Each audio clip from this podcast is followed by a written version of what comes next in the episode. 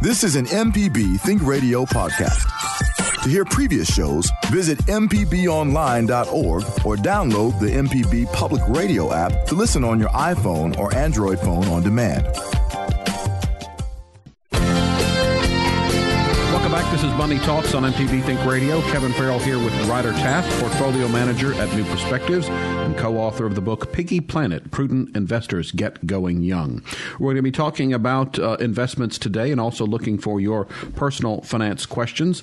The phone number is one eight seven seven MPB ring. It's one eight seven seven six seven two seven four six four. You can always email the show if you can't get to a phone. It's money at mpbonline.org. So in 2003, the Senate designed, uh, designated, that is, April as Financial Literacy for Youth Month. And then in March 2004, the Senate passed Resolution 316 that officially recognized April as National Financial Literacy Month. So that's why uh, today we are going to be talking about uh, different types of investment vehicles. Uh, but we also look for your personal finance questions as we do each Tuesday morning.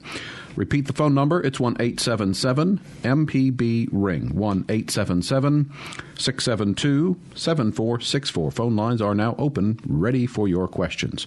Good morning, Ryder. Hope you're doing well this morning. Good morning, Kevin. Uh, what about financial news in the news?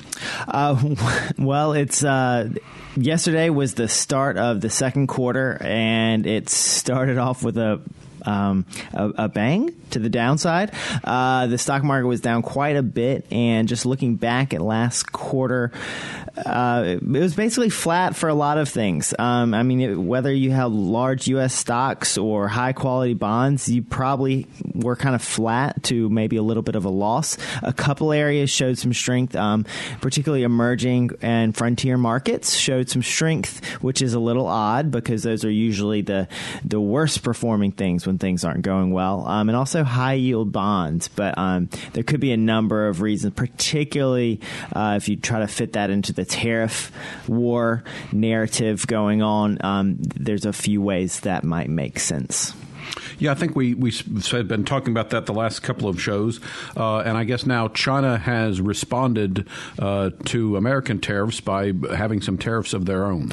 Yeah, there was something I think um, tariffs on strawberries, and I was just thinking about that this morning because it's strawberry season, and we love our Louisiana strawberries, um, and I was just thinking, okay, so what what does that look like to a strawberry farmer? Okay, now it's going to be a lot harder for them to sell strawberries to China, and even if they personally are not selling strawberries to China, the larger strawberry farms or whatever, whoever's selling the strawberries to China, they're going to have a harder time. So they're in, they've already grown the strawberries. They're going to turn around and sell them in the U.S., and that's going to make it it's going to make it cheaper for us to buy strawberries because there's going to be so many people just trying to get rid of of them, but that's going to be terrible for the strawberry farmers. So that's kind of the knock on effect, you know, what happens when, you know, the trade war, people start retaliating and saying, okay, we're going to, we're going to stop bringing in this, that, or the other. Yeah, I think uh, yesterday afternoon, I think it might have been on, it was either All Things Considered or Marketplace. They had an interview with a pistachio uh, mm. farmer, I guess, if that's the right term. Uh, and he was p- pointing out how, you know, the U.S. is not the only source of pistachios in the world. So, uh, the, you know, they right. can get them elsewhere. And then he talked about the idea of uh, either trying to have to sell the pistachios somewhere else or possibly mm-hmm. having to bring them back and the costs involved there.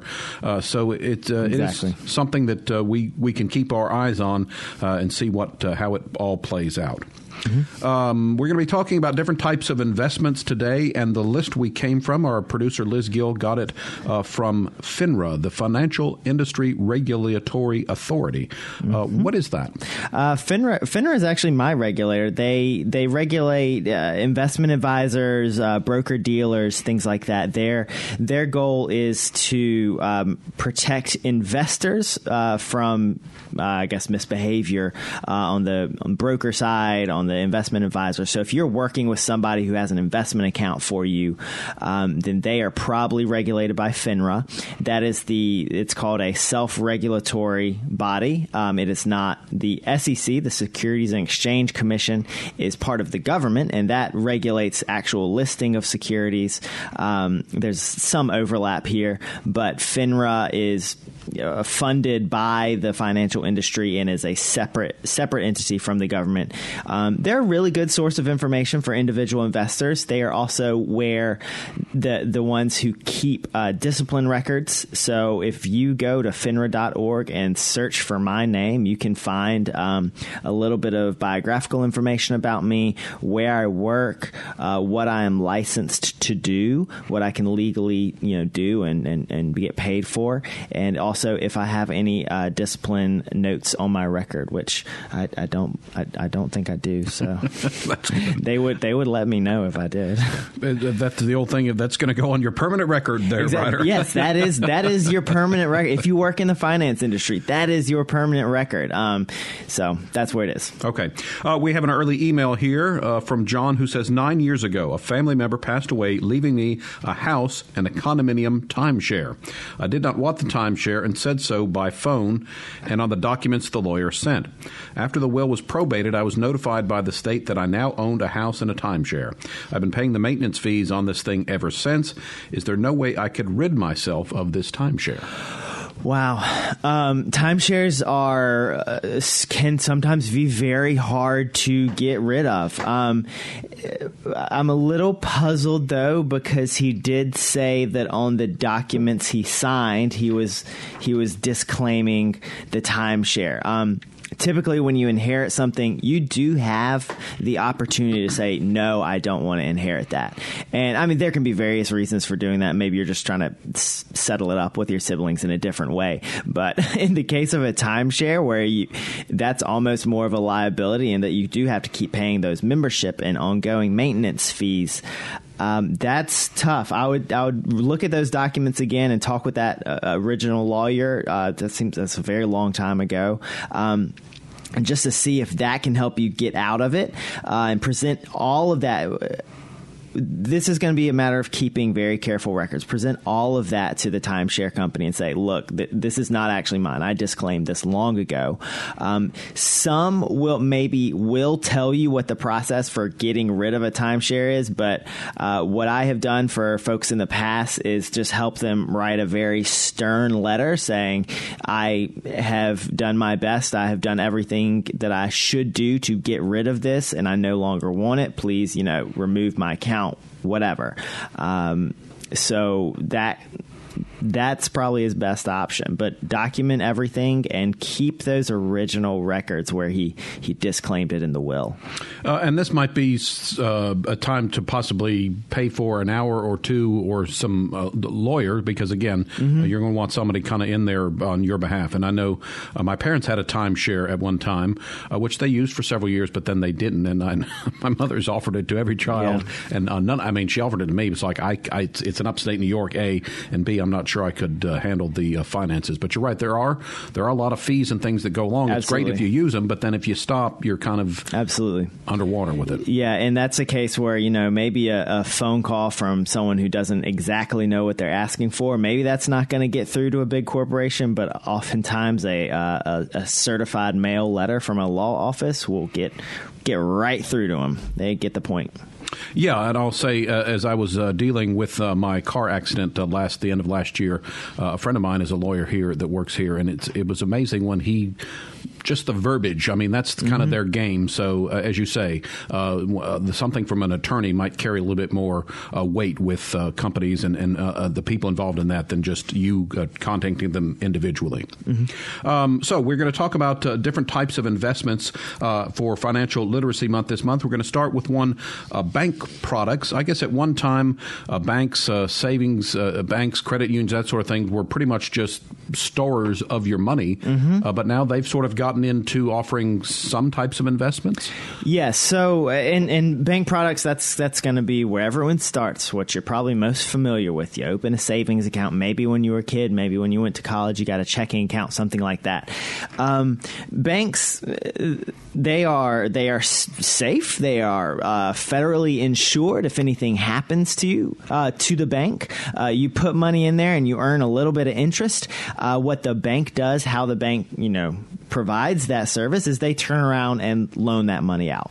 Um, so you're going to start. You probably have a checking account. You have a savings account. A savings account have actually legally uh, specific restrictions on them. You can't take money in or out like more than six times a month or something. So that's why a lot of people have started seeing um, and started using money market accounts.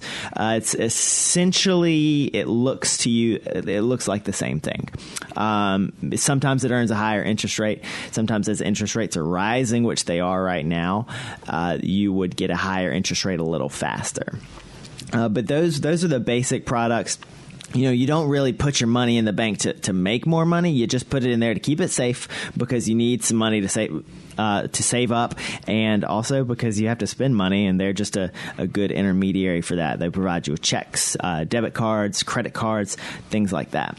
And then also, uh, it, it's when you need. We've talked about the idea of an emergency fund, and obviously, you want to mm-hmm. put that in something where you can get it quickly uh, if you need it. And, and banks and savings accounts, uh, that sort of thing, would be Absolutely. the ideal location. Yep. Okay, we have got a caller on the line, which we will get to after this quick break. Ooh. You're listening to Money Talks on MPB Think Radio. We're talking about different investment options this morning. Also looking for your personal finance questions. The number is 1 877 MPB Ring. It's 1 877 672 7464. We'll be back with more after this.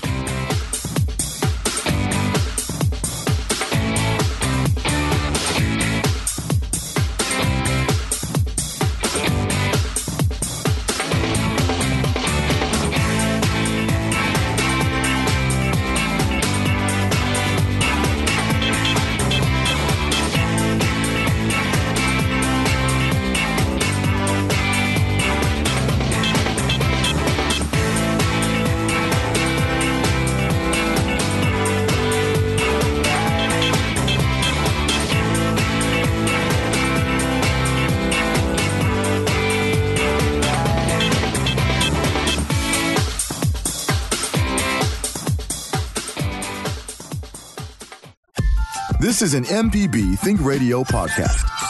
To hear previous shows, visit MPBOnline.org or download the MPB Public Radio app to listen on your iPhone or Android phone on demand.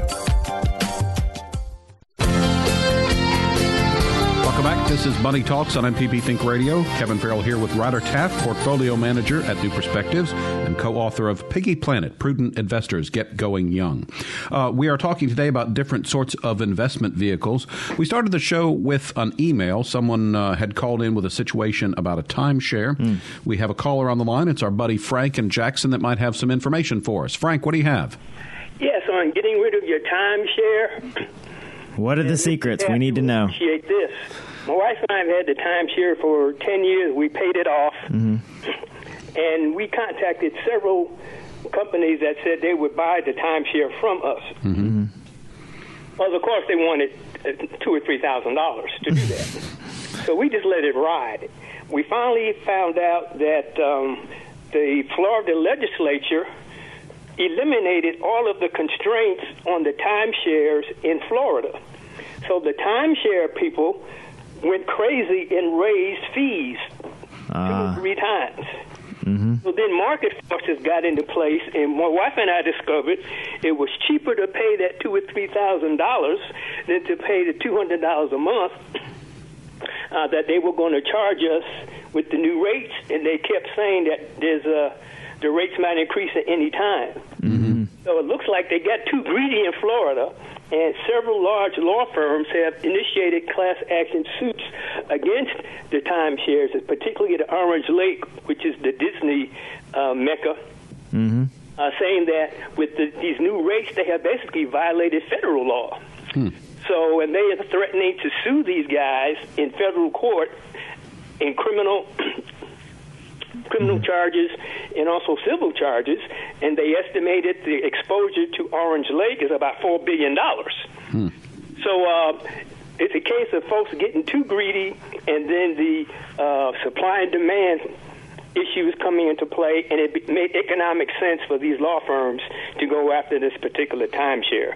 So um, look out for the guys who are advertising who don't have a strategy of a class action suit. They're just going to do it for you as an individual, like you said, uh, Mr. Taff. Is not much is going to get done.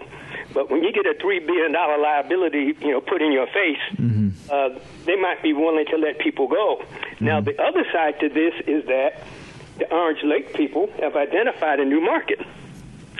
Uh, the United States has a a law that if a foreigner invests a certain amount of money, they can get a a um, a legal status, not citizenship, mm-hmm. but a green card or something. It's like an uh, an investor visa or something. Right. So mm. these foreigners are buying these timeshares, you know, cash on the barrelhead, mm-hmm. and getting these um, this uh, access to, to the United States.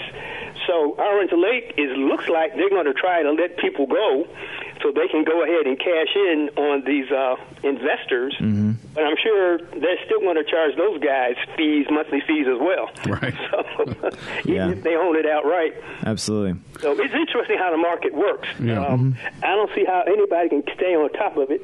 Uh, it's just it's just like a moving target. Yeah, it's good to hear you again, Frank. Um, and that's a really good point about f- he made about Florida in particular. That's kind of like America's you know vacation spot. What with um, Disney and it's all beach. Um, and and so and so since it's kind of a huge vacation spot, that's where the timeshare industry is really big. And any place where you have a, an industry that big in, in one state, obviously they're going to get a kind of get a hold of their legislator. They're going to have a lot of influence there. So, like you said, in Florida in particular, they uh, they really got the legislator to be super friendly to them and allowed them to raise fees and kind of push those sort of uh, cost increases through uh, without um, you know with, with no restriction. So that's a really good point. Whenever you see an industry concentration like that, um, it, it, they're going to have a they're going to have a little outsized power, and, and it looks like they're not doing well with it in Florida. All right, Frank. Thanks for the call. Good information there. And you know, one of the other things he said, and I, again, I referenced my personal this with my my mother, and I think she's going to do this. Is eventually you might have to sell it at a loss if someone's willing to buy it because again those monthly fees are yeah. going to add up and add up and, and, won't stop and if you can unload it uh, at one time uh, even at a loss maybe that's kind of the, the bottom line uh, last ditch uh, uh, solution mm-hmm. that thing I'll say too is I believe some of them I've heard that you can like maybe pick different places. Like one one year you go to Disney World, one year mm-hmm. you go to somewhere else, and so I guess if you're if you're going to get into the timeshare thing, you want to really do your research and, and, and find out what you're obligating yourself to mm-hmm. before you sign the contract. Yeah, and and all this being said, you know, timeshares are not always the worst thing. They you just have to be very careful about what you get into. I mean, I had uh, I had some cousins who had timeshares, and it always worked out pretty well for them because they weren't trying to go to the popular ones, um, so they were always able to to get access to to you know the rooms they wanted and things like that, and it worked out well because they used it a lot. But um, like Frank said, you, you have to really be watch out for for what their power is in this situation. This is Money Talks. We're talking about various investment vehicles this morning. We're also looking for your questions. Call us at 1 877 MPB Ring. It's 1 877 672 7464. You can email the show money at mpbonline.org. So we talked about bank products, uh, banks and credit unions offering checking, checking accounts and savings accounts. Uh, the next one on our list is bonds. And, and when I hear bonds, I think of stability. Is that right? Uh, that's generally the idea. So, um, actually, our next two are bonds and stocks, and I like to talk about those together because these are let's just think about large U.S. companies. Um, large U.S. companies need money to do things. Um, they need money to operate. They need money to build new factories, to expand into new markets, and things like that. And so uh, obviously operating money, you know, they should really be generating that from, you know, their their operations. You know, they should be able to buy new inventory uh, by selling their old inventory. Target buys new clothes to put on the racks because they sold all the old clothes and they made money off of that. And so that's fine. But if Target wanted to build a bunch of new stores at once, they don't necessarily have all that cash on hand. So they need to raise money somehow. And so the two big ways they can raise money is they can go and they can they can borrow money. They can say, hey, you know, we need a million dollars. We'll pay it back in a couple of years with some interest. Um, and if they go to the capital markets, if they go to investors and, and say that, that's a bond. And they structure it in a way that's like, okay, everyone, you know, you bought a bond, a $1,000 bond, or you bought $10,000 bond. We will pay you a set interest rate uh, every six months or every year. And at the end of the term, you know, say five years, 10 years, we will pay you all your money back. And so that's kind of an agreed upon contract. And the other way they do it is they take on new owners. They say, Hey, do you want to be an owner of this company? You can give us money and become an owner. Um, so, you know, it dilutes the other owners, but, and that is selling stock in the company. So those two things, one is ownership of the company, uh, and one is a loan to the company, stocks and bonds. And, you know, you think of bonds as stability is because, yeah, they have, they have a price, which everyone knows their price is. You know, it's you know usually a hundred dollars or it's a thousand dollars, and while that price that people are willing to pay for it in the meantime can fluctuate, if it's a good quality company, you expect that par value, that that price that it says it's worth, um, you expect that back at the end of the day. Uh, with a stock, that fluctuates with the fortunes of the company, and and more importantly, it fluctuates with the expectations of the company. Um, one interesting example I've seen in the news lately is the company Tesla. They make electric cars, and they need tons of money. This is a new product. Making it at the volume that they're doing it, this is a new thing. And they need tons of money to set up these factories. They need tons of money to buy, you know, gigawatts of batteries or to make gigawatts of batteries. And so they issue uh, over the past few years they issued a lot of stock um, because that doesn't really affect. They don't have they don't have to pay interest on stock. They don't have to pay anyone for stock. You never have to be paid back if the company doesn't work out. You just don't get your money back. And if the company does really well, hopefully your stock is just worth more and you can sell it to someone else. Um, but recently they've also issued some bonds. About um, seven or eight months ago, they issued some bonds. Um, well people are really excited about this company. They're really they have a high hopes for this company, so it's the company is worth a lot. But they are having trouble making a lot of money. They're having trouble making enough money to pay those bonds back. Uh, people are worried that they're not going to be able to pay those bonds back. So the bonds are losing a lot of value right now because people are just worried they won't be able to get paid back. But the company is still worth a lot because people think, you know, this is the way of the future. You know, maybe this is maybe it's going to be a tough couple of years, but people are really excited over the long term. So so the stock is still um, it's taken some hits, but it's still quite high. Uh, I had a couple of follow ups on stocks and stock ownership, but we do have some callers Ooh. to get to. So let's uh, go back to the phones. Off we go to Oxford. Esther's on the line. Good morning, Esther. Go ahead, please.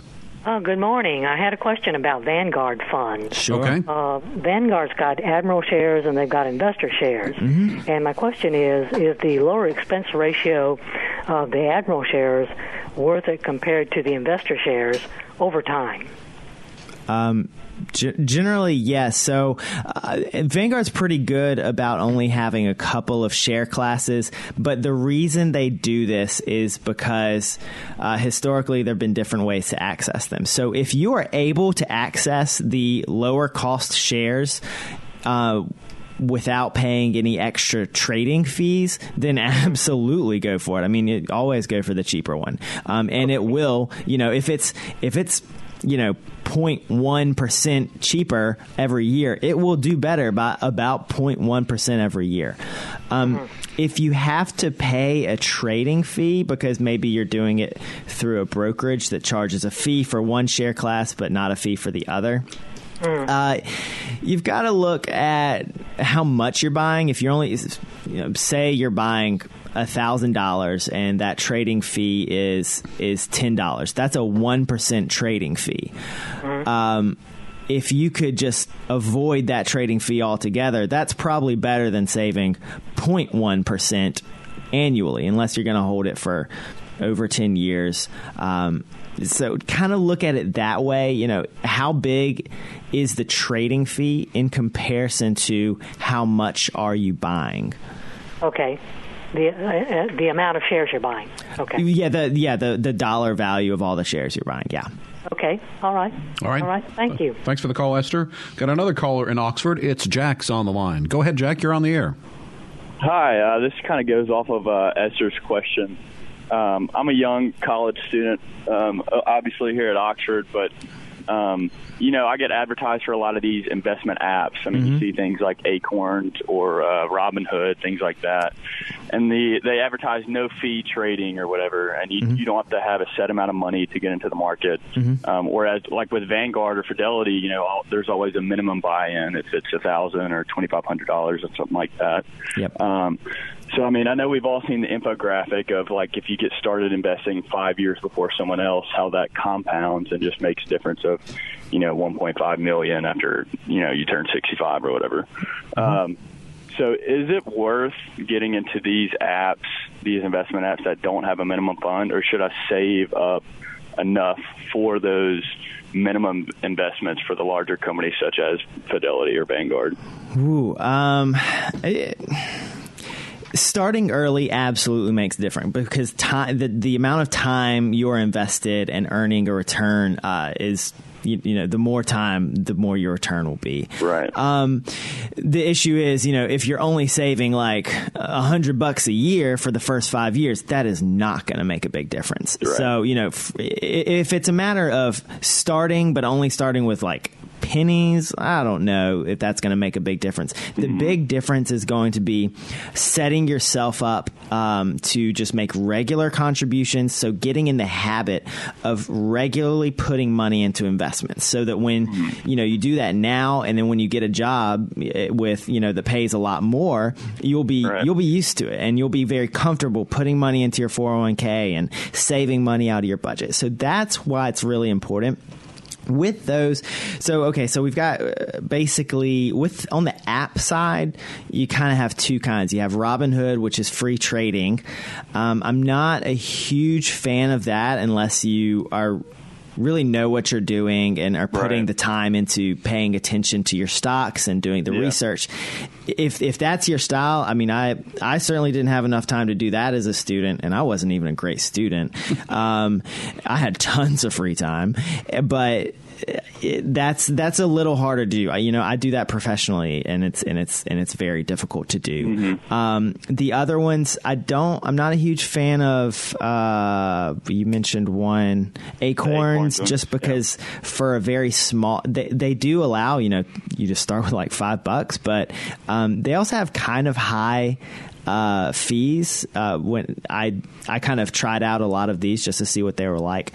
Acorn had fairly steep fees. Um, Betterment is the one I do if people are look, going to go with a robo advisor sort of thing. I do recommend that. They just stick okay. you. They they they come up with the allocation for you and stick you in it. Uh, you don't really have any say in what your investments are, uh, but they're they're very good with kind of features and explaining how your investment works. So that's a really good way to get started um, and really get to understand what your investments are going to do for you.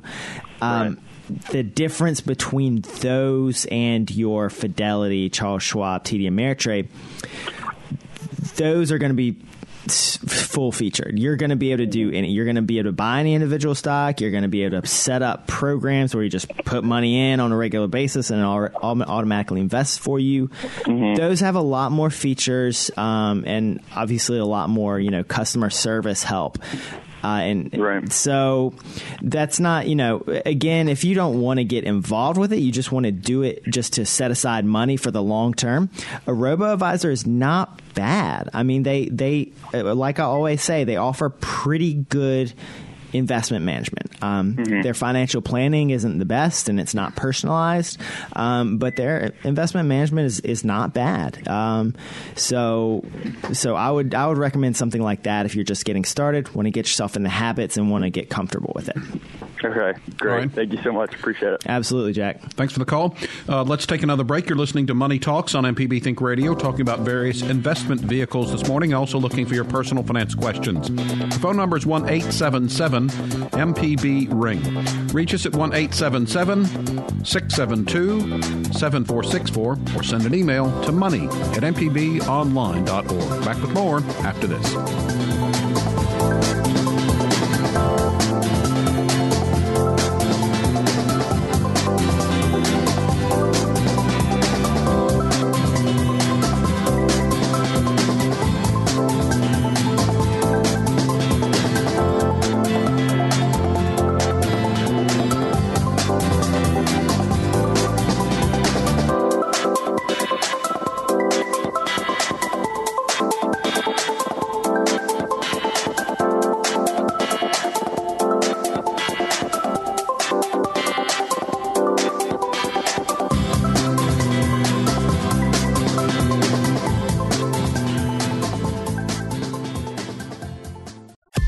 This is an MPB Think Radio podcast. To hear previous shows, visit MPBOnline.org or download the MPB Public Radio app to listen on your iPhone or Android phone on demand. Welcome back. This is Money Talks on MPB Think Radio. Kevin Farrell here with Ryder Taff, Portfolio Manager at New Perspective.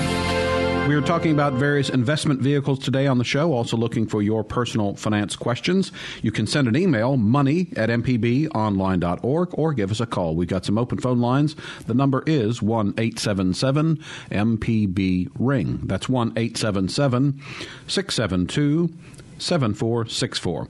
We mentioned at the top of the show that April is National Financial Literacy Month. Ryder, I wonder if you could tell us your personal story. When, when and where did you begin to become more financially literate? Um, well, I always like to start with my story when I was like eight years old, and my dad um, no, let me back up a little bit. Eight years old, we didn't we didn't have a lot of soft drinks in the house, and uh, our, my my grandmother always had uh, Coca Cola in the glass bottles, and so I thought that was the coolest thing.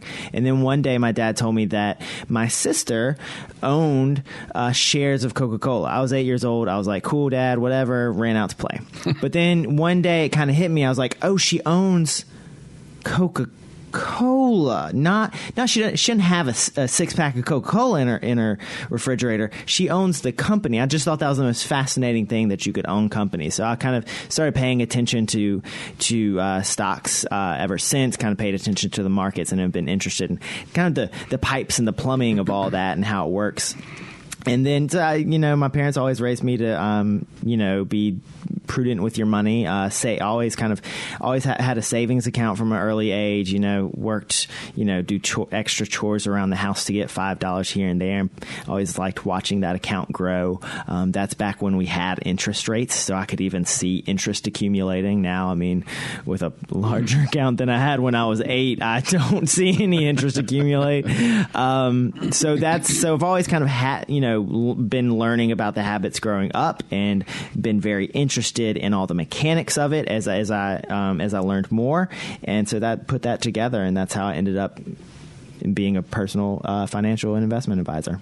And you know, we've mentioned this on the program a number of times. It's it's never too early to start getting your kids financially yeah, literate. No, that's right. There's um I always like to kind of look at, you know, what is appropriate uh, appropriate financial education for for children. And you know at every age there's some you know if they're learning anything they can learn about money. And also since it touches so many other aspects of our lives you can use lessons about money to also teach lessons about other things. You know, early math lessons, like talk, you know, show them dimes and quarters and dollars and add them all together and say, okay, well, what if you had three of those? Um, you know, it, you, there's something appropriate for every age, and um, and and it and it integrates well with almost any other subject, except, so, except physics. I haven't figured that one out.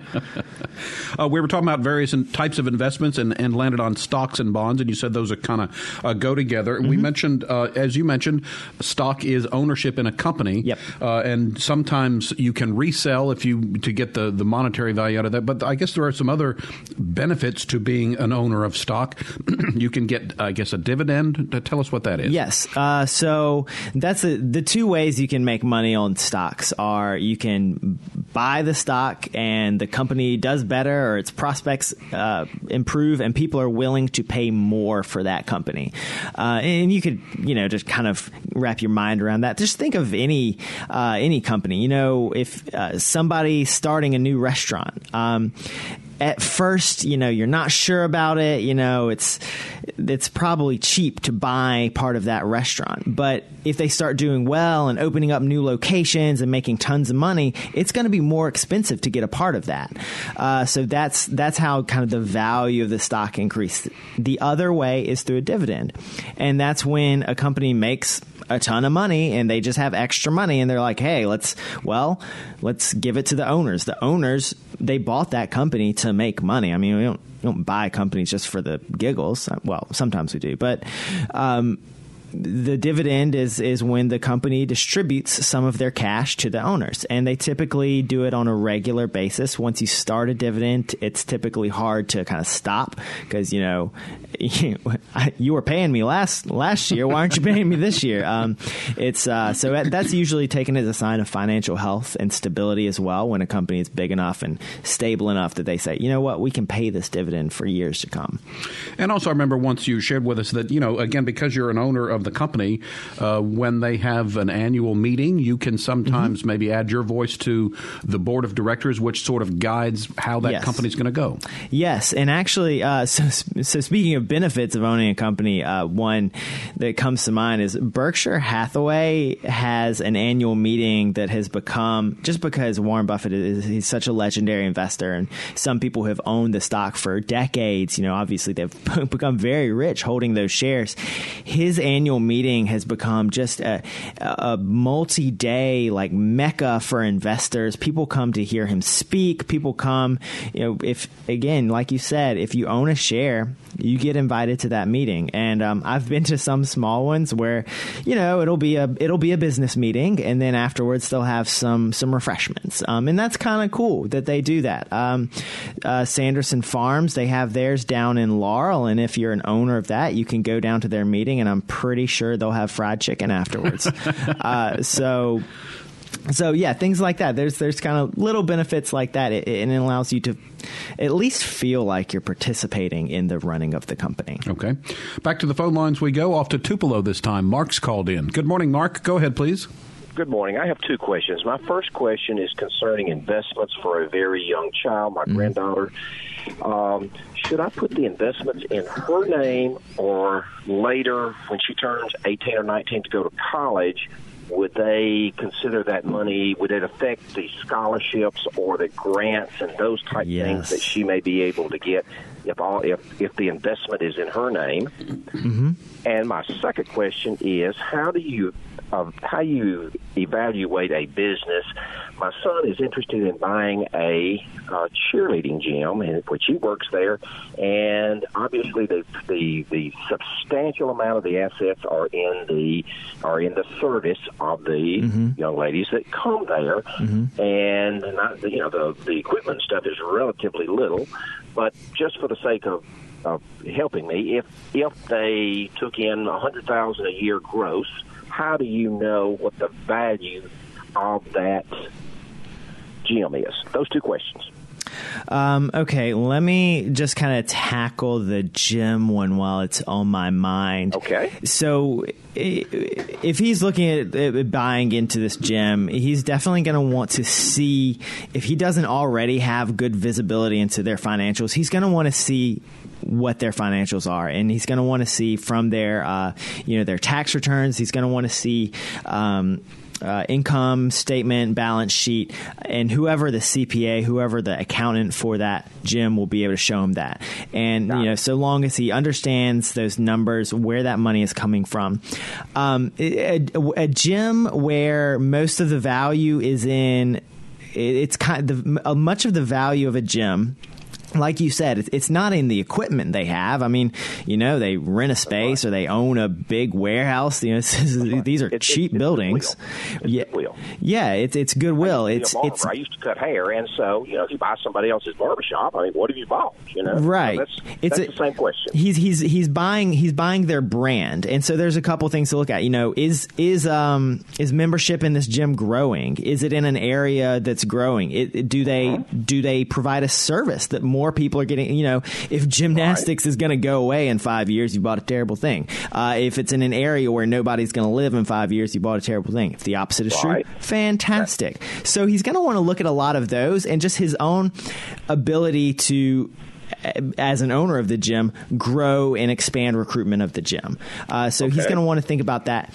As far as valuing it, Um, that's tricky uh, because it, it yeah, that's that's that's that's that's the real You're the trick. expert, um, so for a again for a small privately held company like that, he might want to you know talk with again talk with an accountant, talk with an outside accounting firm to say you know what are other firms doing, what are other gyms doing, uh, what are they valued at if they're having transactions like that, just to get an idea of is this a good deal compared with what else is going on in the gym world.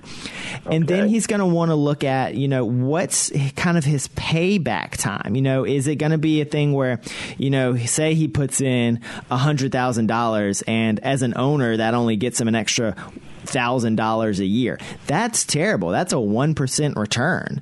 Right. Um, but if it's a thing where you, you know he's got he puts in a hundred thousand dollars and he's making ten thousand dollars, that's a little bit better. Um, Got it. No, that For makes- that again, a for a private a small private company there is way more uncertainty in that Yeah. sort of thing because you know what a gym pops up across the street and that $10,000 goes to zero real quick That's right. That's so with a private small private company you want to see a bigger return than that um, but it's it's that kind of what am I putting in and what as an Mhm. owner cash wise am I getting see. out of it So there's not like a multiplier or anything like that because the var- it's so variable.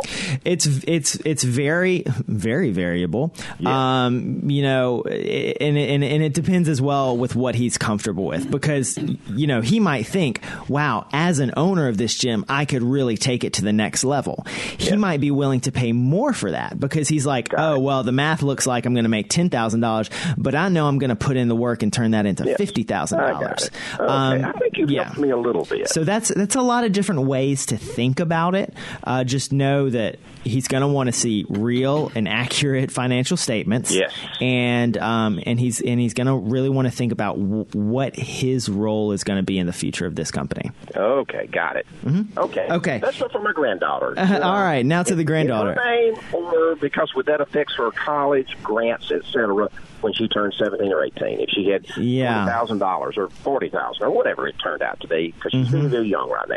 Yeah, so this is tricky. Um, do, one, one, the first decision I would say you need to make is: Do you want to just actually give her stocks eh, that are in her name in an UGMA account, or do you want to give her money into a um, a five two nine plan, a college savings plan? Yes. In a college savings plan, it's best to either have it in her name or her parents' name. Okay. But I wouldn't worry too much about that because you can always change the ownership down the line. Um, Okay. The issue, if if it's in her or her parents' name, it counts some of it counts very minimally. I'm not sure. I want to say it's around 4.6 or 5 percent for uh, uh, financial aid purposes. Uh, whereas if it's in your name and you just give her the money, that counts as income for her, and that counts 50% against her for financial aid purposes. So that's a huge difference. Um, so Yes, but if Uh, I made the investment just in my name right. without doing it, uh, I mean, I could I could just hand her thousand dollars. Well, y- okay. I will say the responsibility to report this stuff falls on the individual. Got it. Hiding that sort of But information is not no, no, allowed. I didn't mean to be fraudulent. I meant just if Absolutely. I just, if I just put money totally in my name and and I wanted to give her Mm-hmm. a gift of whatever the minimum is, it wouldn't affect or buy her a car or something. you know. yeah, you can always. I mean, you can't. And I uh, pay taxes on it myself. Right. You you can gift. You're allowed to gift uh, fourteen thousand dollars a year. I think that's going up to fifteen thousand next year. Okay. Yeah, that's what I was thinking. But Okay. that is still uh, for financial aid purposes. I, Okay. think that is still going to be considered um, as income for her. And again, it counts. That counts the biggest against her. Uh, so the best way to give money is through a five two nine plan. Of course, if you think she's going to be fine when she gets there, uh, and if you really want to give her money outside of that, uh, it might make most sense to wait until she's finishing up college and put something in her name. I see. Got it. All right. Okay. Thanks for the call. Mark. You've very helpful. Thank All you very much. Uh-huh. One final break uh, on Money Talks. When we get back, we'll wrap up our show. We've been talking about various investment vehicles. This is Money Talks on MPB Think Radio.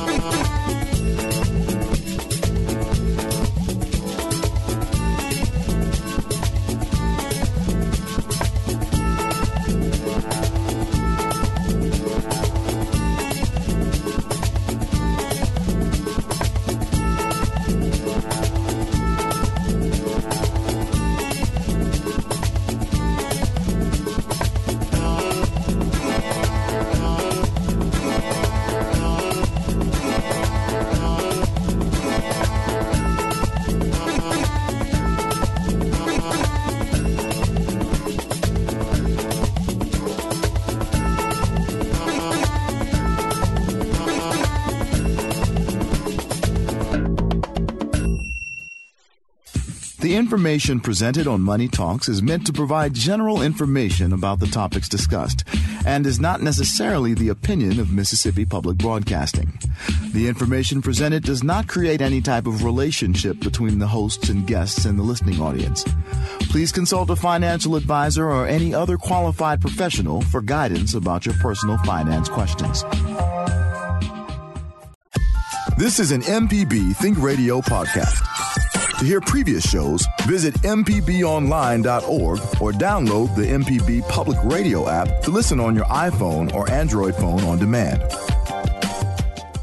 Welcome back to Money Talks on MPB Think Radio. Kevin Farrell here with Ryder Taff, Portfolio Manager at New Perspectives.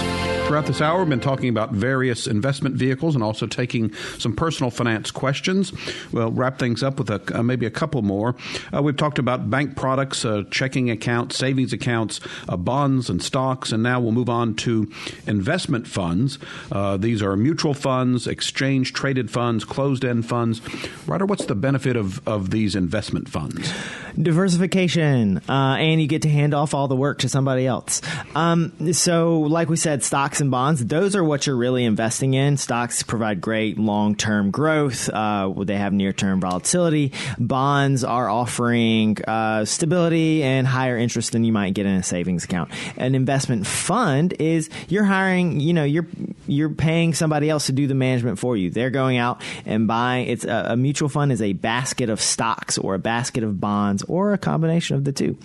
Um, and somebody else is doing all the picking. Someone else is doing all the management management and all the keeping their eyes on it. So you just want to find a good manager there. Or you want to go with what's called an index fund. We talk about those a lot. A lot of those are exchange traded and that you can buy and sell them during the day, just like a stock but they are actually a whole basket of stocks underneath.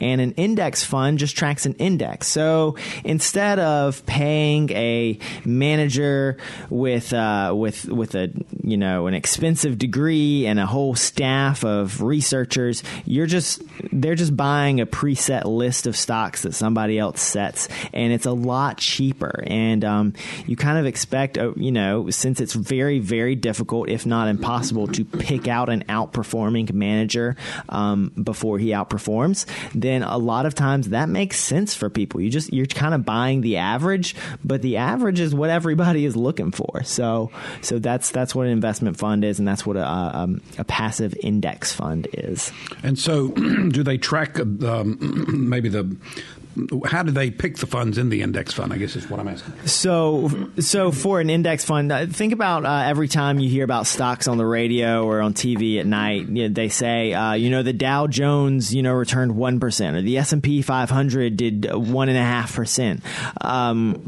Those that is a list of some people at the Dow Jones Company made a list of 30 stocks, and they every now and then they get together and say, "Oh, we should drop one, we should add one."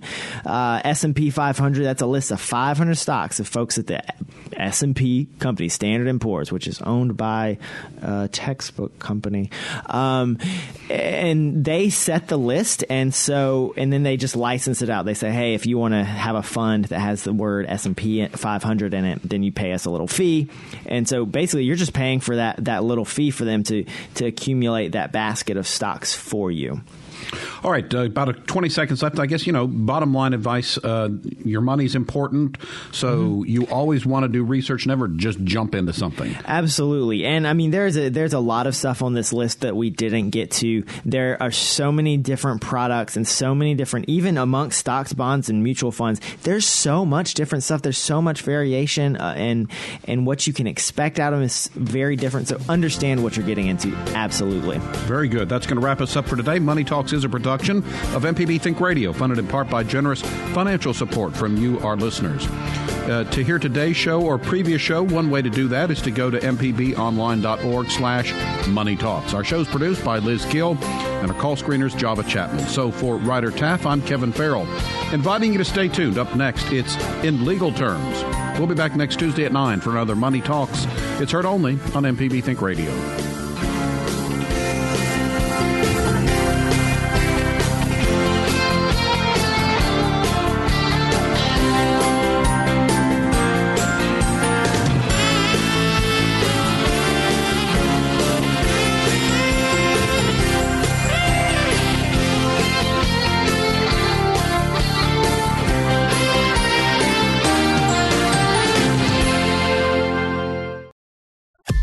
This is an MPB Think Radio podcast. To hear previous shows, visit MPBOnline.org or download the MPB Public Radio app to listen on your iPhone or Android phone on demand.